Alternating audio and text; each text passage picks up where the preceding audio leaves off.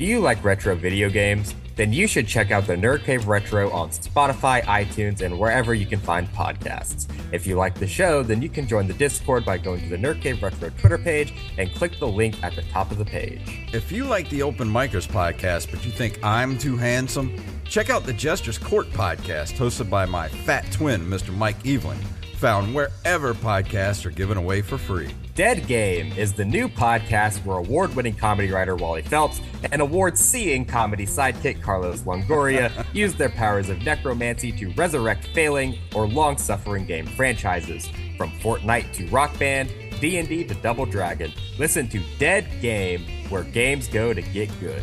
We also want to shout out our other patrons, Mr. Derek Diamond and old Rob himself, Mr. Robbie Hennig.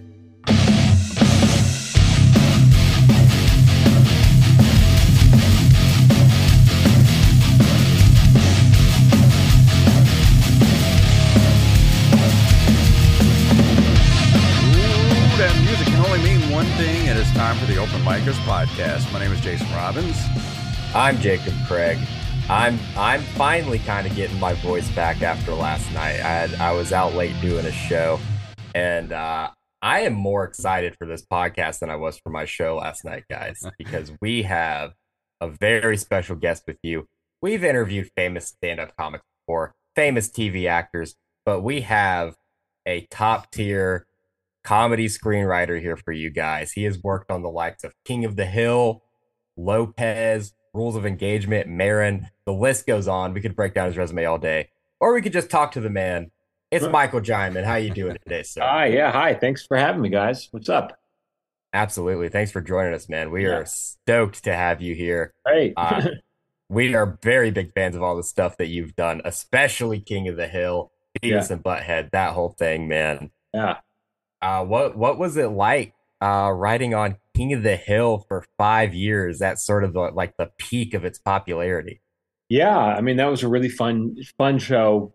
Great bunch of writers. There's probably about 20 of us. And uh I was there for yeah, I think about 100 or so episodes. You know, and you go in and you, we had great guest stars all the time. We had, you know, Ben Stiller, and they all came to the table to read, you know, Tom Petty. It was it was amazing. Every week we get some other great star to, you know, to, to blow it up. It was a wonderful experience. A lot of fun. So, what's that writer's room like? Is it kind of everybody fighting to get their joke into the show, or uh, you know, is it is it a friendly atmosphere, or is it very competitive?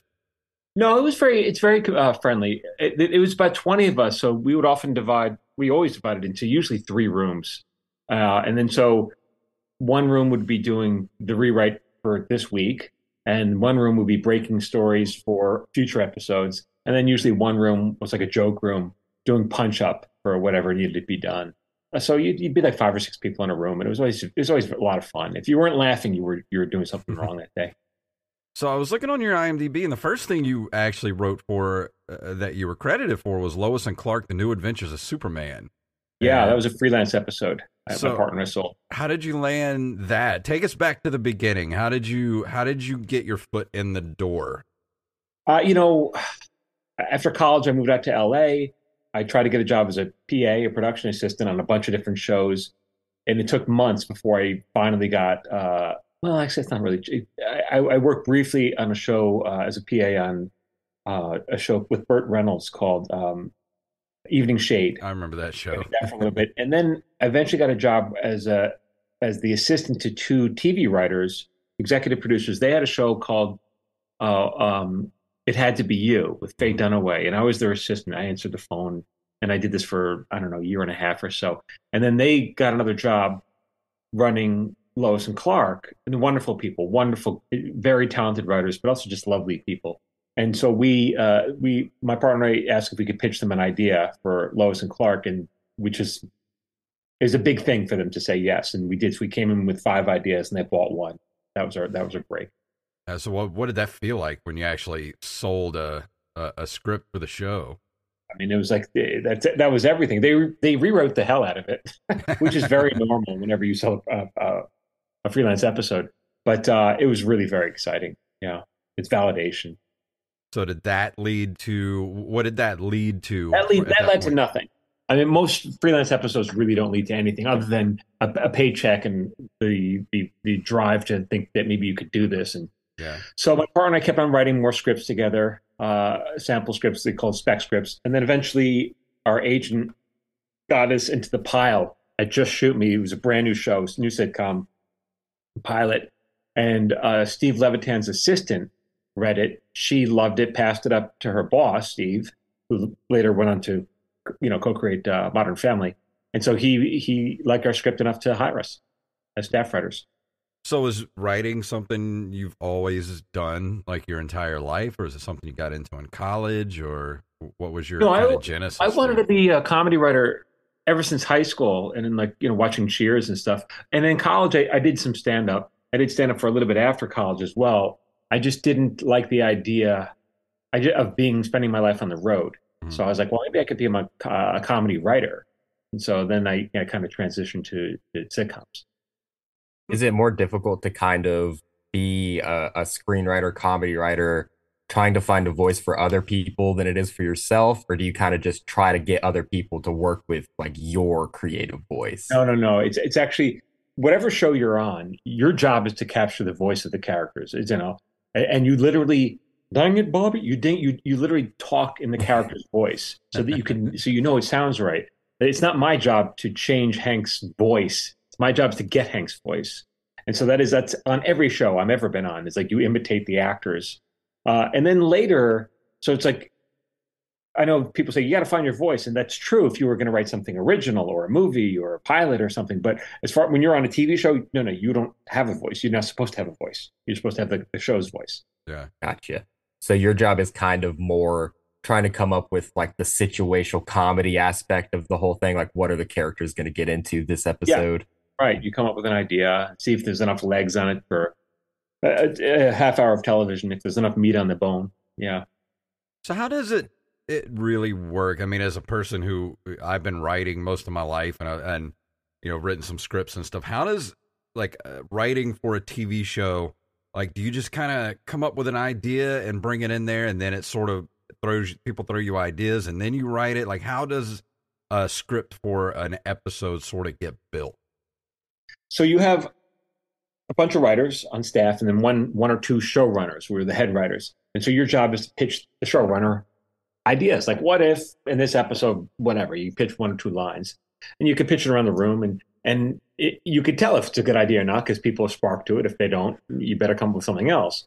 And then when there's finally enough, you know, momentum on this one idea, you'll you get a whiteboard like this over there, and you'll break it up into we call breaking the story. And so you'll draw lines, act one, act two, act three, and then you'll spend easily, uh, easily five days of a, a, a staff of professional writers um, breaking the story, trying to figure out what the scenes are, what the story is really about, uh, you know, what all the characters are doing in each scene. And then that's just when the story's broken. And then after that, one writer or a writing team will go off. They'll write an outline, then they'll write a first draft, a second draft, and all that. So, how different is it from writing for an animated sitcom like King of the Hill and Beavis and Butthead to a live action sitcom like Rules of Engagement? It's very similar. So story structure is story structure. If you if you know one, you can do both. The only limitations are in a live action show, uh, with, like Rules of Engagement was a multi-camera show, so that's shot live on a studio uh, with an audience there, and so you have a limited number of sets, and you're shooting it all in like you know five hours. Whereas an animated show, you know, the sky's the limit as as to how many sets you can have. You just don't want to overwhelm the animators, but there's nothing you can't do in animation. Right. So when you're and writing, so, are oh, you Go go, ahead, ahead, Jason. Good. Well, I was going to ask when you're writing like for animation, um, Yeah. do you actually when you do your descriptors and things like that, do you actually uh, sort of uh, lay out the scene that it's going to be, or do you just sort of write like a, a little one sentence, like okay, Hank and you know Hank and and Bill are by the fence talking, and then you write out the scene, or is it sort of like you have to build kind of theater of the mind while writing the script so the no, animators no. know You- what to write the bare the bare basics. You know, Hank and the guys are standing at the in the alley. okay Bill drinks a Bill drinks from a cooler. That's it. Whatever you need in that scene, and that's it. The shorter, the better. No one wants to read those that stage direction. No one wants to read it. And uh, I, I've often been the boss of the showrunner of shows, and someone will turn the script, And I go, I'm confused. What happens here? And they'll say, Oh, I put it in the stage direction. I'm like, dude, no one reads the stage directions. no, least of all the boss. Yeah, because that that seems like it would be different. Uh, like it seems like writing for animation would be more akin to writing for, like, say, a comic book writer. Like you know, like instead instead of writing for you know just a, a regular script for a live action show. No, it really is the same. I mean, I, am not telling. I'm only including in, in, the stage direction as much as as it as needs to know. If if the joke is that Bill is wearing a dirty shirt, put that in. But I don't need to say I don't need to say where the stain is unless it's important for the scene. You know. And when you're on a live set with like a studio audience with you know yeah. comedic powerhouses in your show like David Spade, Patrick Warburton, etc. Are there like are are there writers on set for rewrites? Are are they improvising for rewrites? Like how how different is that from you know like a table read in a writer's room? Well, on, on show night, that's what we call it. Uh, when we shoot the show, sometimes it's like Friday nights. It depends on the shooting schedule. So all the writers usually usually get dressed up. You go down to the stage and you're on the floor people in the audience and you're on the floor just a few feet away from the actors and you're watching the show. And when a joke doesn't land, usually you huddle and uh, then you, you, frantically pitching jokes. And so like 10 writers throwing out jokes and the one that gets a laugh, then they'll run in to the, uh, you know, the star and, hey, say this line instead. And then you do the scene. And if the audience laughs, that's the one you use. Gotcha. So, is there prefer... a lot of room for improving on those kind of mm. sets as well? No. Uh, now it depends on how the show is run, but by usually no. I mean, you're you have a uh, you got an audience there, and actors don't usually want to improv. They don't want to strike out in front of an audience, and and and the audience you don't want to keep them there longer than necessary. You know, as it is, it might take four or five hours. It's exhausting, you know, because you shoot each scene over and over. It's really fun to go to a taping if anybody if anyone's listening i would encourage you to go to a taping just once just to experience it even if it's a terrible show you'll love it you go this is great uh, but you don't want to do you know you don't want to hold your audience hostage you'll, you'll lose energy for sure that's what i was going to ask is uh, you know once you do an animated script that's sort of like it's set in stone uh, do you prefer no, re- no really like yeah. you can change so you'll things? you'll do an animated show uh, and you'll do the table read where all the actors sit around the table and then after that, we'll do a rewrite immediately afterwards to see what works and what doesn't work. Then a couple days uh, uh, later, we have another read called the record read, uh, where we're doing the same thing. Or sometimes we'll skip the read, but whatever.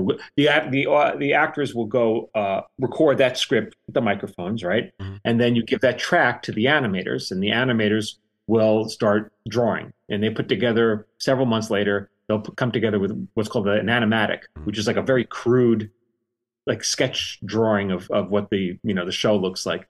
And then you'll watch that and do a rewrite based on the animatic because not everything's going to work. Now that you see see it on its feet it's not really working so you have to change parts. And then you do a color a couple months later. It takes usually nine months to animate one of these things. And every step of the way you're getting different versions and you're rewriting it based on what you think is going to work. See that's so what i think is crazy between something like writing something like king of the hill or even you know stuff like uh, Family Guy, where it takes a year or more before yeah. for an episode to go from idea to on TV, and then you have shows like South Park. Do you think yeah. you could ever do something like South Park, where it's like it's literally seven days to get yeah. uh, uh from concept to finished product? Well, that's um, yeah, that's definitely fast, and that, there's no knocking those guys are great, but the animation that shows incredibly crude. I mean, they're not spending a lot of time. Mm-hmm. I mean, it's you know, honestly, they, the, the arms move like this. So that's why you can bang those things out. Yeah. Uh, the fact that they write it so fast, you know, I think they work pretty hard, but uh, you know, they're certainly great. So tell me about the podcast. You have a podcast called Screenwriters Need to Hear This. Um, mm-hmm. You're up to episode 67. When when did you start the podcast? Um, we do about uh, we drop one a week. So you tell me, a, a month, a year, and something. Yeah, a little over a year. So yeah. what what prompted you to start the podcast? To uh, just something for to help out screenwriters? Uh, well, I was um, I had a project that I want to get off uh, that I want to get off right, and like a passion project.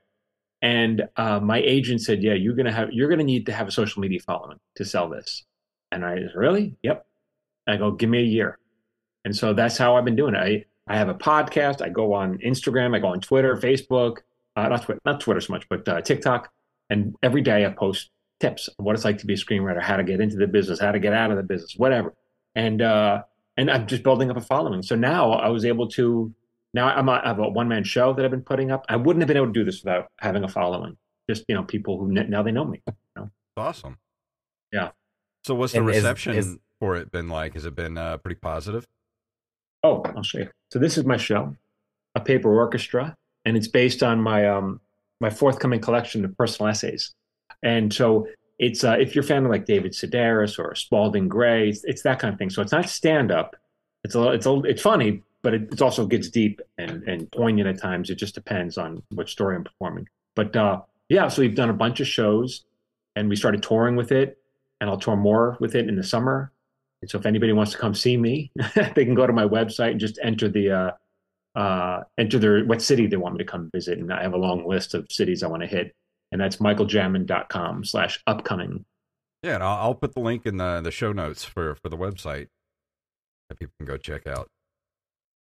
Absolutely. And is that something that a lot of screenwriters and writers are trying to do with branching out to social media and kind of like other forms of media and performance? Or are you kind of like trying to streamline that for other people? You know, there's, I, I mean, there's a handful of us, and I've kind of met the few of us that are doing it. Uh, one guy works mainly mainly in drama. One's a younger kid. There's only a handful of us on social media, kind of doing what I'm doing. Uh, but I don't think any of them have the same intention that uh, of what, like why I'm doing it. I'm doing it because at my age, I just want to try something different. I want. I have just this. It, to me, it's about creating new stuff, and it's about I can do what I can do in theater it's interesting. It's like I, there are things I can't do in television that I that I can do in theater, and that's because when you sell a show, I think there's a, there's a bis- big misunderstanding. People think sometimes people say to me, "You should do a show about this. You should do this on your show," you, as if I had any control over that. I get paid by the studios. I don't get to do whatever I want. I, I work for the studios. When you know, I, I, I'm a good boy. I'll do what they tell me to do because I want to keep that check coming.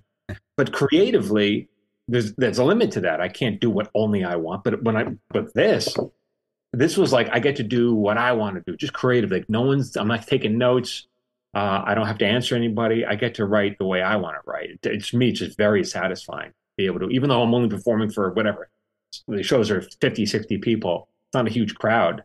Uh, it's like to me, it's really powerful. And sometimes people, I do a Q and A after the show, and they say, "Are you going to turn this into a TV show?" I'm like, "You don't understand. I, this is not. I'm not trying to do a TV show. I don't want this to be a TV show. But if they offer me a lot of money, we'll we'll talk. but uh, that's not the intention with for this.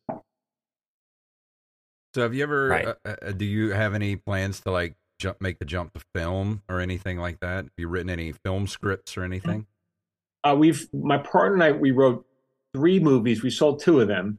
Movies, uh, both them to you know, both were to 20th Century Fox, and so movies.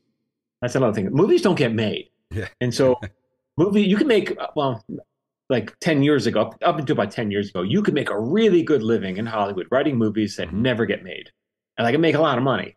Uh, those days are kind of changing a little bit now, but um, if if if it's your it's a creative bug that you want. If you want to see your work on the screen and you want to have control over that, then you work in television. So we just did the movie thing to eh, let's see what let's see what it's like, and then we were like, eh, I like I like movies, I like TV better. Well, it's kind of the the way it, it's been going the last, I'd say, fifteen years or so. Really, since I think roughly, you know, Breaking Bad, where Mhm. they there was that transition to where TV became the more prestige, Yeah. type of storytelling. I, I think especially for comedy, I mean, like, I don't know. I think there's way more good comedy stuff on television than there in, in the theaters, theatrical. But especially Yeah. with streaming i think a lot more there's a lot more some subversive comedy now yeah, yeah, Yeah, and there's so many TV shows too that they can change episode to episode to like and capture uh different kinds of senses of humor. Whereas like if you're in a comedy movie, you're kind of trapped like this is the comedy movie for this kind of humor. Mm. And a TV show can kind of, you know, well, we'll include these kind of different jokes all through the series. Yeah, in a way, sometimes, yeah, yeah. Hmm. well as a budding writer i, I have to ask your your your opinion and and get some advice from you as a person who's written a lot of stuff, and uh, I have scripts that are you know short films, things like that. Stuff never really been sold. I did, and I'm gonna plug myself, and Jacob's gonna hate me for this, but I Yeah. made I made a short film, award-winning short film called Monsters Anonymous, which is way better than it deserves to be because the the people we had working on it, we had Jeremy London uh, directed it, we had uh, Brian O'Halloran from Clerks was in it, um, Jackie Siegel, the the Queen of Versailles, uh, helped bankroll it. Um, and we did this movie for fifteen thousand, and it looks like a fifty thousand dollar short film. Like we had Right. uh, makeup artist from Walking Dead was on it and everything. So, um, and it came out great. We won, you know, best comedy at Cannes short film festivals, and and we won like uh, at least a dozen, you know, best comedy uh, film festivals. And after that, it was sort of well, things are going to happen now. And it's sort of like I, I can't even get my foot in the door to show people this thing I made and said, Hey, I have ideas this could be a TV show, and I have other ideas for TV show. Like, how do I get my foot in the door? Well, you already your foot already is in the door. You just need to do it again. I mean, I give you, you did it. You you shot a movie. You didn't, and that's not a lot of money. Fifteen thousand is not a lot of money. Oh no! I mean, and so uh, you could do it again. You could, you know, it's not going to kill you to raise that kind of money again. You're not talking about a hundred thousand; it's fifteen thousand. And uh, I would say do it again and keep doing it and doing it. And so the first one didn't pop. Okay, I mean, so a lot of people liked it. It just didn't pop. Mhm. Okay, keep doing it. As far as when Hollywood, like if if you uh, is it up on YouTube or Yeah, Vimeo or something? It's available on YouTube now. It's uh, just, if anybody wants to go see it, it's uh, award-winning short film Monsters Anonymous on YouTube. How many views does this have? Uh, right now it's I think a little over a thousand on YouTube. Nothing. Okay, Yeah, so barely if, had, anything. if it was barely, it really is barely anything. But if it had a million, uh, Hollywood would come find you, whether it's good or bad. Mhm. It could be terrible. It had a lot of views, and you keep doing this consistently. Hollywood will find you. Now, like the, the important thing to notice, it, I mean, it sounds like your movie was well received, like you know, won some a bunch of festivals and stuff, right? Mm-hmm. But it doesn't really matter. It, what Hollywood wants is marketability. It's like the you know, you could be Shakespeare, but unless you're putting asses in seats, Hollywood, you know, so it's it's really about that. I would encourage you. You did it once, do it again. Keep Okay. doing it. You know, uh, but and don't. It's not. It's not a one and done kind of thing. Yeah, but Build you know, it's it. like you And- put so and much. done- you put so much that? heart and soul into something and you know i produced the thing and it almost gave me a nervous breakdown producing yeah, well, this welcome thing. to the dude. Welcome to the real world. I mean, and you think it's going to be any different if Hollywood gives you oh I know dollar budget? You don't think you're going to have a nervous break on every episode like I do? It's like it's stressful. So I mean, it's not going to be any different. And I did a, my, a couple. This is a while ago. My partner and I were brought in. Someone like yourself um, made a show, but, but a web series, not just one episode. So they did a, several, and uh, it was uneven. Some were great, and some were okay, but some were really good, and and some had like a couple million views, and some had like you know ten thousand. Like it's not, and so it was uneven. But Yeah. that's how they got discovered by um, a producer in Hollywood. The producer called my partner and hey, do you guys uh, want to help us sell this as a TV show? We were on the fence, but um, we were like, okay, let's give it a shot. And so that's and this is exactly what someone like you just did, but they Mhm. did it. They but they did more of them. They did it like I'm telling you to do. Keep doing it. Keep doing it until they got the attention of Hollywood. Now, the deal fell apart for reasons that uh, we weren't even involved with, but um, uh, but still, they had their shot. You know. yeah i mean I know we, that we you have, have your, plenty of um, other other scripts for it like because we had planned to do what you said was to make a web series out of it and Mhm. keep making them once every six months or so uh, and keep going but you know uh, that Er, life kind of happens pandemic happened and then everything just sort of fell apart But I got to say, the quality, and not, not knowing the quality of how you did it, but you could have shot it on your phone if that saves money. The only thing you need to have is good sound. You know mm-hmm. that because you Oh, can't yeah. hear it. But the, I don't care about the lighting. I don't care about it. We did a show uh, called Maron, starring Marc Maron on IFC, and we were the mm-hmm. showrunners of that. It, there was real low budget. The lighting wasn't terribly terrific. The camera, it wasn't. I mean, it, it looked like it was shot on a. It looked like a low budget show. It looked and you know looked like it was shot on a budget. Great, and we leaned into it. I mean, you know, the reviews were fantastic. No one ever said, well, the, the, the lighting could be better. No one ever said that. Yeah. They said this is really well written, you know, and acted and and, and produced. So Yeah. And I know that you have your own um, sort of you have your own writing uh, workshops and, and things that you do Yeah. with people as well. Is this the kind of stuff that uh, people can be expected to learn from taking a class with you? Yeah, I, I started. That's another thing. So I have a friend who partnered with me on this. He was a film stu- school student, and he moved out here, and he was like, you know, struggling. And I told him, and I, I spent, like, you know, an afternoon with him teaching him what I know as a showrunner about how stories work, right? And uh, he's like, how come I didn't learn this in film school? I'm like, I don't know. Can you get your money back? Can you get your hundred and fifty thousand dollars back? Uh, but he goes, you should start a course. I was like, I I don't really have the time or desire. But then the pandemic hit, and I was out of work, you know, like everyone else for like six months or a year. We were, you know, we were done. No one was doing anything. So I put together the course. I'm now back at work, but the course is still available. And so once a month we open up enrollment. But what the, the gold, I think, I teach a lot in the, in the course. It's, you know, it's it's long. It's like it's it's 14 hours at least. But um, the gold really is how a showrunner takes an idea and turns it into an episode of television. Literally, how we how we identify whether there's enough meat on the bone to turn it into a half hour or an hour or 90 minutes, whatever you're shooting. And then where what are those what are the moments fall? That first act break, that second act break. What are the how, how do you know where those moments go? How do you unfold? And there's a there's a rhythm to it, and there's a there's a technique. And I, I could go into any comedy writing or any room, really, any writer's room, and within five minutes get caught up to speed and start contributing in a significant way. And in, the same any other writer, the same thing in coming to my room. If they've been working the business for X amount of time, this is how it works. We, all the rooms work work very similarly. And there was a there was a quote someone there's a clip that someone tagged me on social media and was uh, Vince Gilligan talking about the Breaking Bad writers room.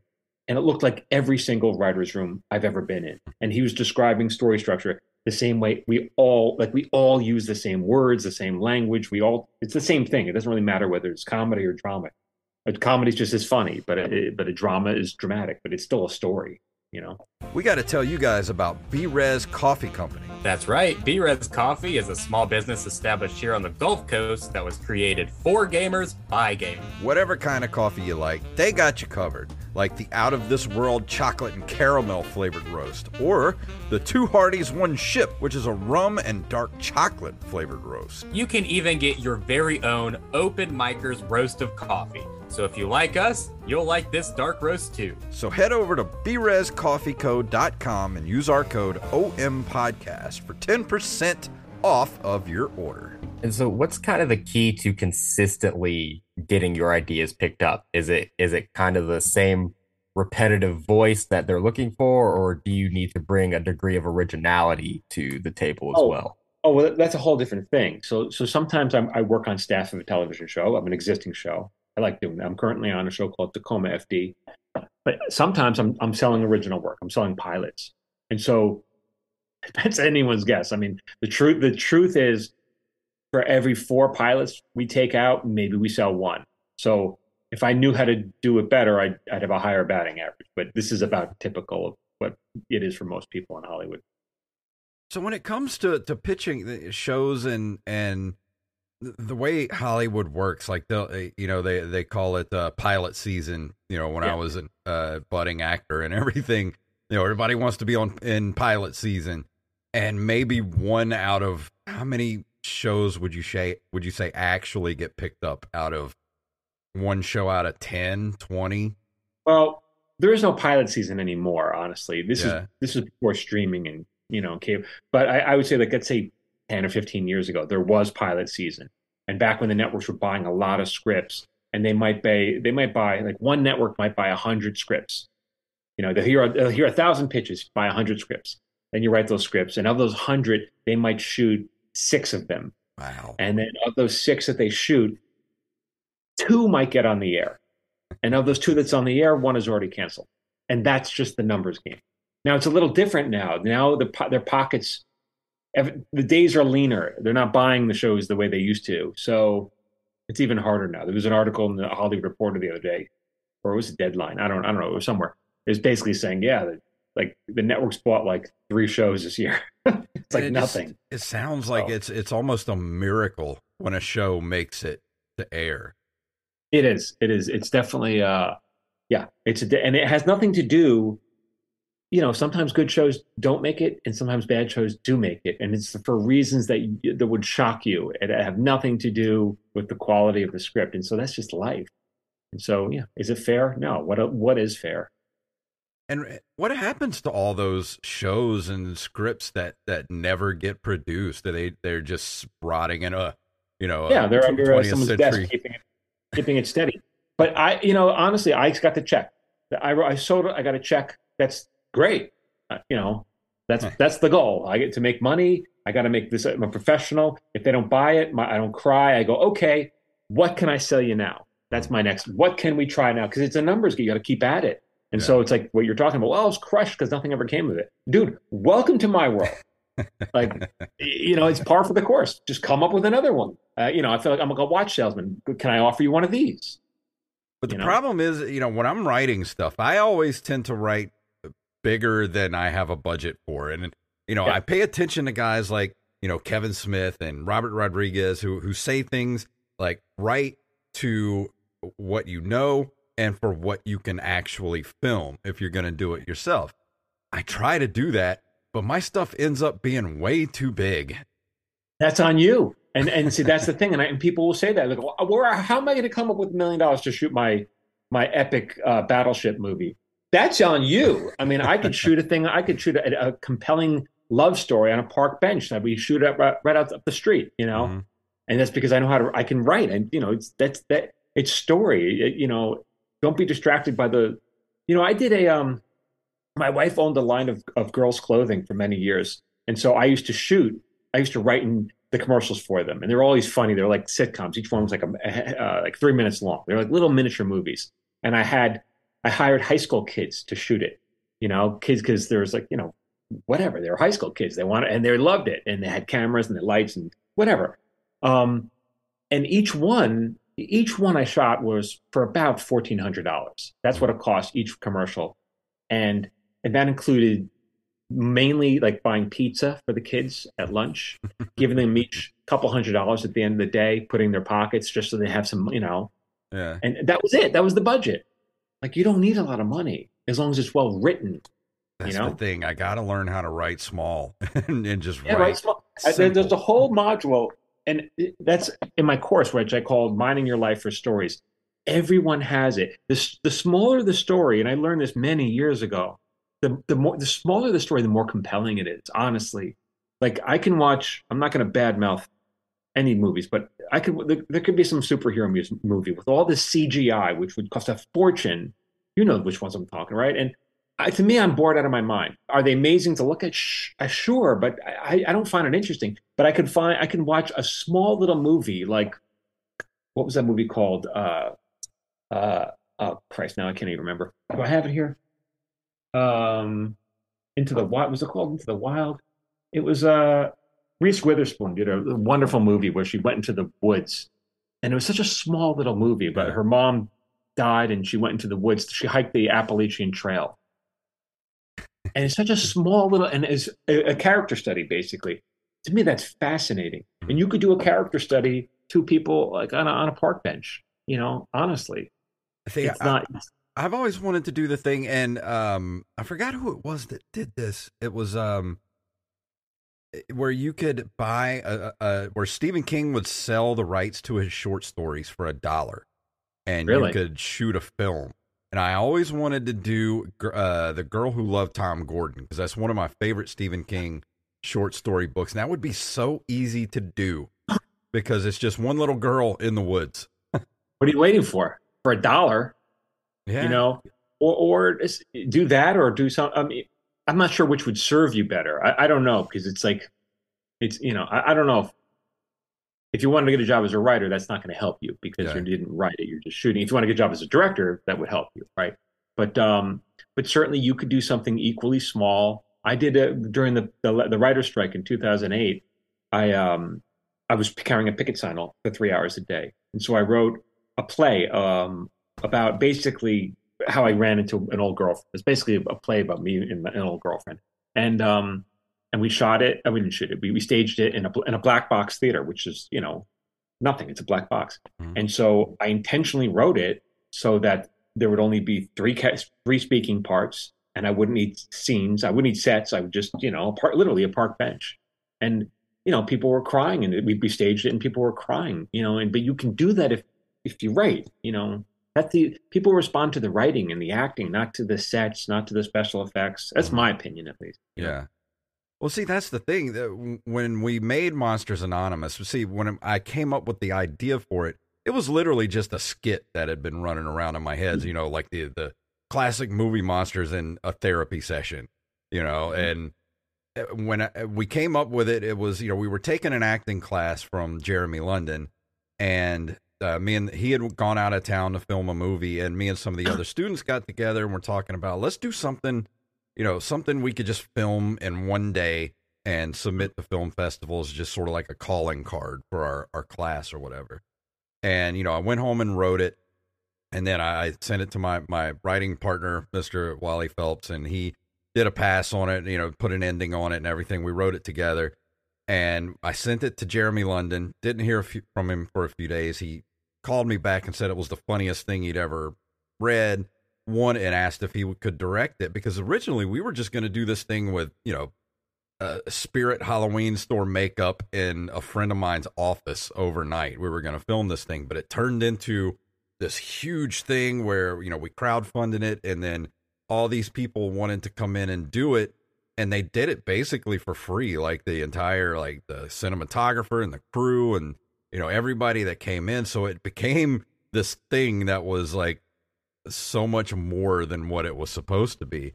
And i felt you know it was kind of like well this is going to be huge. And then it happened and then nothing. And that was kind of like a huge letdown. It is. But here's the thing. You did it for fifteen thousand dollars, which is amazing that you did it for that little. How, how many minutes was this short? Uh, it's like 23, 24 minutes long. Okay, so it's about like an episode of television, half mm-hmm. hour sitcom. But you did it for fifteen. I'm telling you, I could have done it for five. Really? I could have done it for five, and we would have done three of them. You know, like because whatever you spend the money on, I could spend less. And yeah, we and mostly so, and, spent it on makeup and and prosthetics and things like that. all right, right, okay, right. But you could have done it. You could have done the cheapy makeup, and it would have been goofy in its own way. It would have been campy, probably. Well, that's what um, we planned on. It was supposed to be like just this campy little thing we were going to do, just you know, to, right. as a calling card. And, and, and no one's. And here's the thing: no one's going to, even for what you spend on the makeup, no one is.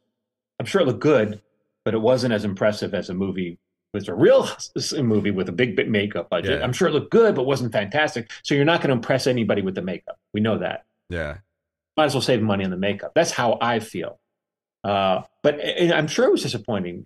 Yeah. I mean, I, I cannot tell you how many times I've sold, uh, sold a pilot and they didn't, it didn't get made. That's disappointing. But this is how I make my living. So you pick yourself up and you write something again. I mean, that's yeah. how it is.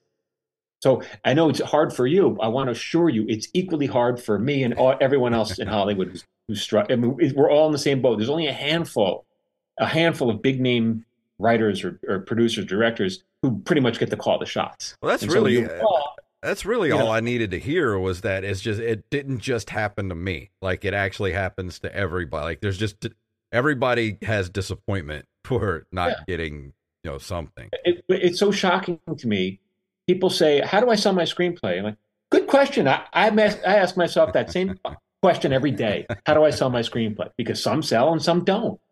Yeah. And so if they wrote one and I write constantly, that's how I do it.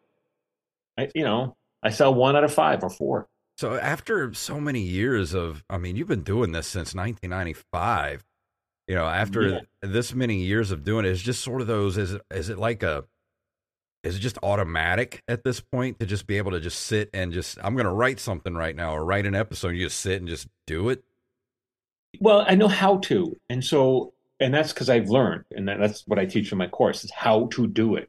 And I didn't learn I didn't know how to do it. I didn't assume I knew how to do it. This is I, I learned from the feet of people, great writers working working for great writers and that's how you learn. So um now I, you know, it's not when I when I have to write a story, it's not like uh, what do I do? I, I, know what to do. It's hard. Be, It's hard. It's still hard because I know how to do it. it doesn't make it any, you know, but at least I know there's a map. I know what it's supposed to look like. I know what yeah. it's supposed to feel like, and I, I'm not like writing in the dark. Yeah. So I want to talk about your your TikTok a little bit because yeah. you um that's where I discovered you from was on TikTok and then I went down my rabbit hole of of finding, you know, all of the things that you've worked on. Mm-hmm. Um how important is it to like stay relevant on a relevant platform and what can you do on a platform like TikTok to direct people to listen to your podcast, sign up for your writing course, check out your work? Oh yeah, and I do more than that. Now I'm I'm doing a, a free monthly webinar where I talk about all the things, all the like, I, like this would have been a good one for me yelling at Jason for half hour about how to get his, you know, what to do next. And so this is what this webinar is. I talk about the obstacles you're going to face and how I would get around them, and um, and that's free. You can go to my website and sign up. As far as what like what TikTok allows me to do, honestly, it gives me agency. It allows me uh, it, it's helped in so many ways. First of all, I, I, have a big following, so I'm doing a show right now with the uh, my partner. I'm doing a pilot with the Broken Lizard guys. I'll go on and I'll, and I'll, promote it once we have it. I'll help promote it. I have a big audience. You know that getting people to watch is a big deal. Uh, but it also gives me agency. It, it allows me to have my show that I can tour. Like that's kind of it allows me to live the creative life that I want to live, basically by by just and and it's it, like I said, it's by giving. It's by hey, I'm just sharing my knowledge.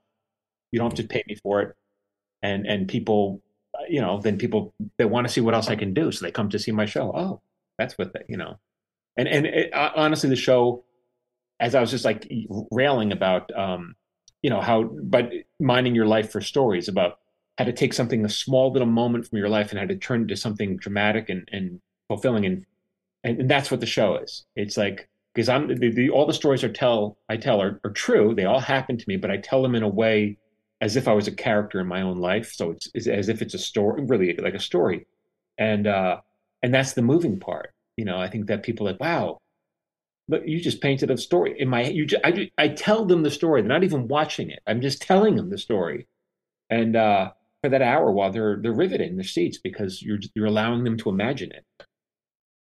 Right. And you said that when you had that that project that you wanted to sell, mm-hmm. your your agent said that you need to cultivate a following. You said, yeah. "Give me a year." Yeah. In that year, what did you do to cultivate that huge TikTok following? Uh, it, you know, good good question. I mean, I post every day, and the, sometimes they go viral, and sometimes they don't. And it, what's ironic is the ones the the the the uh, TikToks that I do that I feel like are the most helpful for people, if you're an aspiring writer, the ones that you definitely need to hear, those are the ones that get the views, the, the least amount of views. Right. And so, uh, hmm. you know, if you're in, if you're really interested, go watch my TikToks and look for the ones that no one's watching go watch those. gotcha. Yeah, it seems to me like people are, are interested in kind of learning about your profession yeah. and things that they think about but don't know. Like you have the whole series of where you break down your residuals checks yeah, every right. time they come in. And you tell people i have i have no idea why i get this much from this show but it still fascinates people and they'll ask anyways why do you get this from rules of engagement but this from you know whatever else? Oh oh they get mad. Oh they, and they get they they get trolls so they they oh you're not one guy said today you're not doing if you're you're not doing well enough to uh I'll, I'll, see if I can. Show you're doing so. You're not doing well enough that you can get a real uh, central air conditioning, right? Because that's my air conditioning. well, this is. I'm in a garage. I'm in a finished garage that I turned into my office. It's detached. There's no central air in a garage. Yeah. yeah. Right. LA. So yeah, it, yeah. Sorry if you don't like my crappy walled unit. I wasn't going to put central air into my garage. but yeah, so people, you know, uh, but yeah, that I, I share that. I share. Um, you know, people like that. Sometimes I tell stories about working on King of the Hill or or this show, Glenn Martin DDS. My, my partner I ran, and they go, "Oh my God, let's talk about that." So it, you just never know what people are going to respond to. So I post every day. We'll, what's we'll been uh, what's been the most fun thing you ever worked on?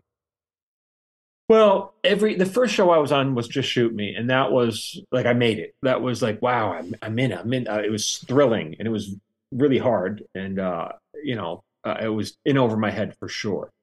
But this show, my partner ran. This is I don't know, 15 years ago, uh, and this is a show no one ever saw. And it was claymation. It was uh, uh, it was Kevin Nealon, Catherine O'Hara, and Judy Greer with the with the leads. And the writers, like we we have, I've never laughed that hard on a show. Every day we were just killing each other with laugh. Um, because we were, you know, it was like, what makes us laugh? Well, the audience wasn't laughing, but we were laughing. so that was fun. What about you, Jake? Have you got anything else for him before we start to wrap this thing up?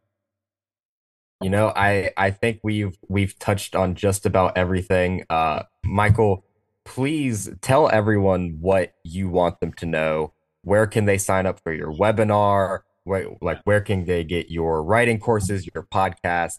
Tell us all about your your social medias and what you want to plug. I, I got a lot, next. dude. I have so the podcast is called Screenwriters Need to Hear This, and it's everywhere: Spotify, Apple, whatever you get pod, you know, podcast.